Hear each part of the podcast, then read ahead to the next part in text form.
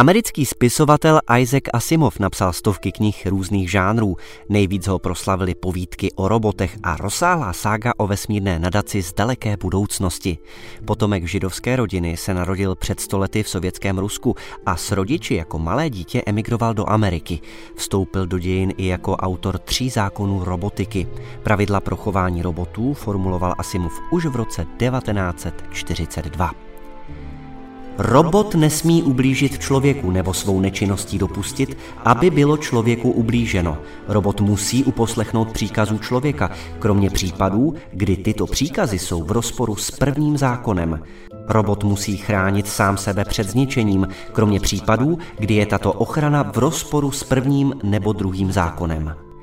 Tato tři pravidla se poprvé objevila v povídce Hra na honěnou a Asimov, vědomí si jejich limitů a někdy až absurdních dopadů, si s nimi často pohrával. Robotické povídky během let propojil s druhou slavnou částí svého díla, série věnované tajemné nadaci a galaktické říši. Ve své vizi světa budoucnosti tak Asimov přišel s nultým zákonem. Robot nesmí ublížit lidstvu ani svou nečinností dopustit, aby bylo lidstvu ublíženo. To stojí v normě, která dovoluje robotům chránit celé lidstvo na úkor jednotlivců a proto ji ne všichni fanoušci přijali s nadšením. Spisovatel přišel na svět jako Izák Judovič Ozimov ve vsi Petroviči, ležící asi 100 kilometrů jižně od Smolenska. Narodil se někdy mezi 4. říjnem 1919 a začátkem roku 1920. Ruské kořeny i kvůli postoji rodičů v emigraci nikdy příliš neprožíval.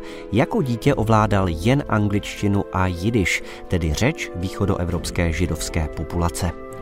Z role otcova pomocníka v rodinném obchodě se sladkostmi se vymanil až na vysoké škole.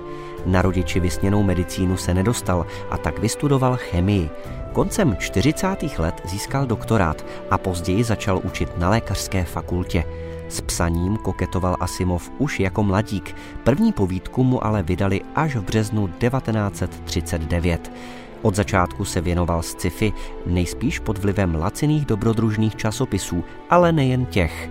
Jako dítě ho totiž zaujal Edisonův životopis, který malého Isaaca uvedl do světa vědy a technologie. Počátky Asimovovy literární dráhy ovlivnil John Campbell.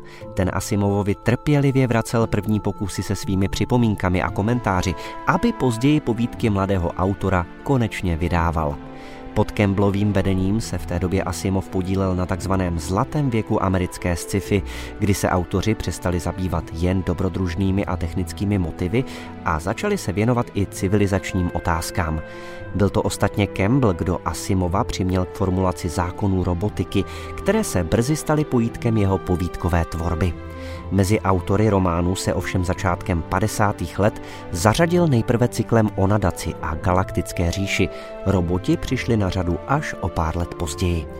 Na pokračování oblíbených sérií si ale fanoušci museli počkat až do 80. let. Po vypuštění sovětské družice Sputnik v roce 1957 se totiž Isaac Asimov zaměřil na popularizační knížky z vědy nebo historie, kterých během následujících 25 let vydal desítky.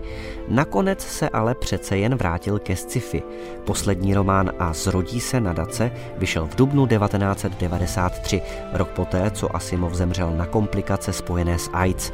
Virem HIV se dvakrát ženatý otec dvou dětí nakazil v roce 1983 z transfúze během operace srdce.